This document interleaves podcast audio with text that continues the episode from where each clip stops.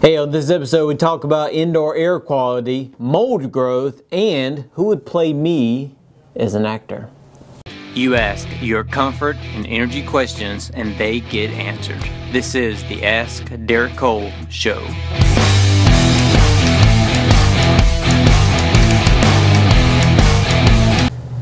Hey, this is Derek Cole. Welcome to episode 57 of the Ask Derek Cole Show, answering your home, energy, personal, medical questions, apparently. Um, yeah, so.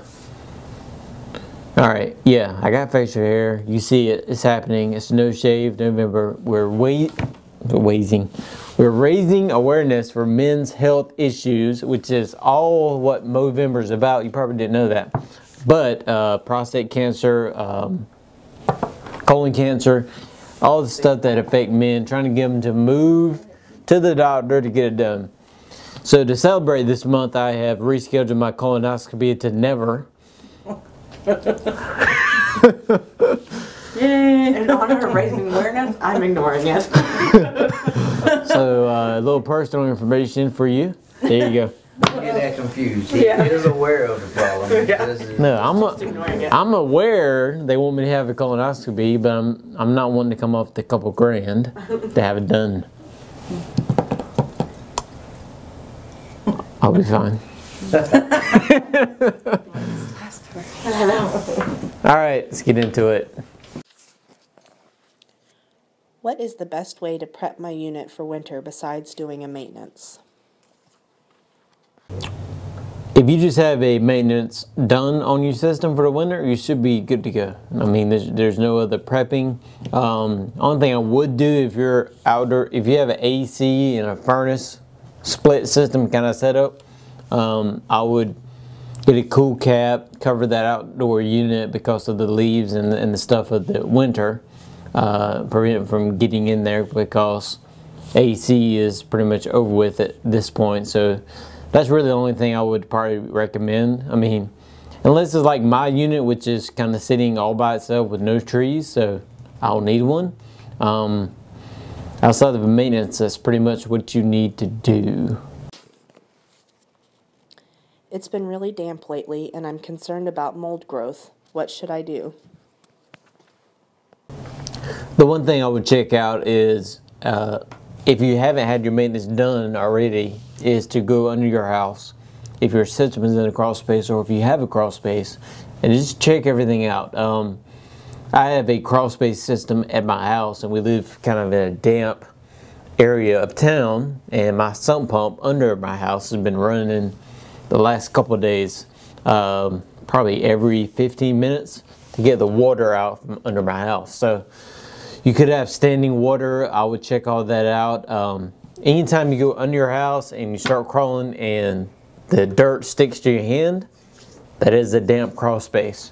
And the best way to solve that is uh, sealing your crawl space, not with the plastic that the uh, people who do termites sell you. Uh, actually, what we do is we seal the crawl space with a, what is it, 20 mil? 20 mil liner. Um, Ollie. poly liner and we do a new crawl door, we seal off the vents, we put a dehumidifier in, install a sump pump, and we totally enclose that crawl space and control that environment because that is what you want to do, control the environment. Putting a dehumidifier in and not closing the vents, it's not going to work. Uh, closing the vents and no dehumidifier, to make things worse. Uh, so you really need to close the whole environment off with the dehumidifier and do it the right way. So I would go into my house and, and check to make sure everything's fine.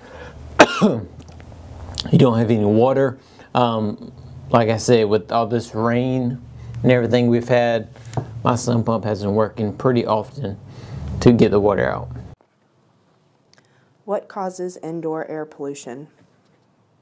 Indoor air pollution is, well, first of all, according to the EPA, indoor air is five to ten times worse than the worst outdoor air. So it is, that's correct, that's not backwards. It is worse in your house than it is outside. That is true, and I'll tell you why. Uh, everything we have cabinets, flooring, uh, carpets, everything has glue, adhesives, all that stuff is off gassing into your house. And homes today are built so tight that that off gas has nowhere to go but your lungs because you're breathing in. So there's no way to get out. In the old days, the older homes had kind of a, um, they were looser, they weren't so energy conscious. so they, they didn't worry about energy efficiency like today's homes are. So with all the plastics and the wood and the glue and the formaldehyde from the carpet and all the stuff, paint, it's off gassing. And that's coming into your indoor, your home. And there's no way to get rid of it unless you have indoor air quality products in your house. Or if you have, um, it's called an ERV. Uh, we've installed it in newer homes. It actually brings outdoor air in to the living space and then exchanges it.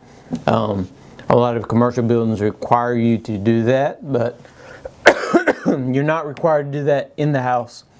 And you should be, uh, because homes today are very, very tight, very energy efficient. And with that, what you get is more of the chemicals and things in your house cannot get out of your house. So that is the problem of indoor air quality. Why is my throat dry when I am at home? Probably because you don't have a humidifier and some of the indoor air problems we just talked about.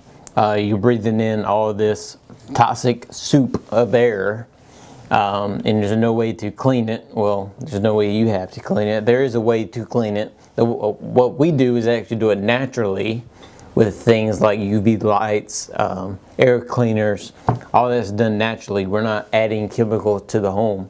So between the indoor air quality and the lack of humidity, especially coming up in wintertime, it's going to get really cold and you're going to walk through the house and, and get shocked on things. And that's because you have a humidity problem. You don't have enough humidity. Uh, humidity makes you warmer. So actually, if you have a humidifier in your house, you can set the temperature itself lower and have the proper humidity and actually not run up your energy bill trying to keep it warmer because humidity is like a blanket. It keeps you warm. So that is what I recommend. I have a humidifier in my house and it's really nice to have that nice fresh air in your home, especially when it's like 30 degrees outside. If your life was a movie, which actor would play you? I'll go with Matt Damon uh, as me, or Ben Affleck. I mean, I'm I could be Batman. You could. I would have picked that actor that played the blonde in Dumb and Dumber. What was his name? Jeff Bridges. Jeff Daniels. Jeff Something like Daniels. that. Yeah. uh, He's probably a not. Jeff something. Yeah. I don't know who would. who- Unfortunately, they told me you look like the guy on Two and a Half Men. I said Charlie Sheen. They said no, the other guy. Maybe not him. Matt Damon he could win an Emmy. That's right. And write award-winning Or screenplays. Oscar. Yeah, I mean, the only way to an Oscar is to play a real life character. there you go. You're in. All right, that's episode 57 of the Ask Derek Cole show. Be sure to hashtag Ask Derek Cole any home energy questions. I'll be glad to answer them on the show.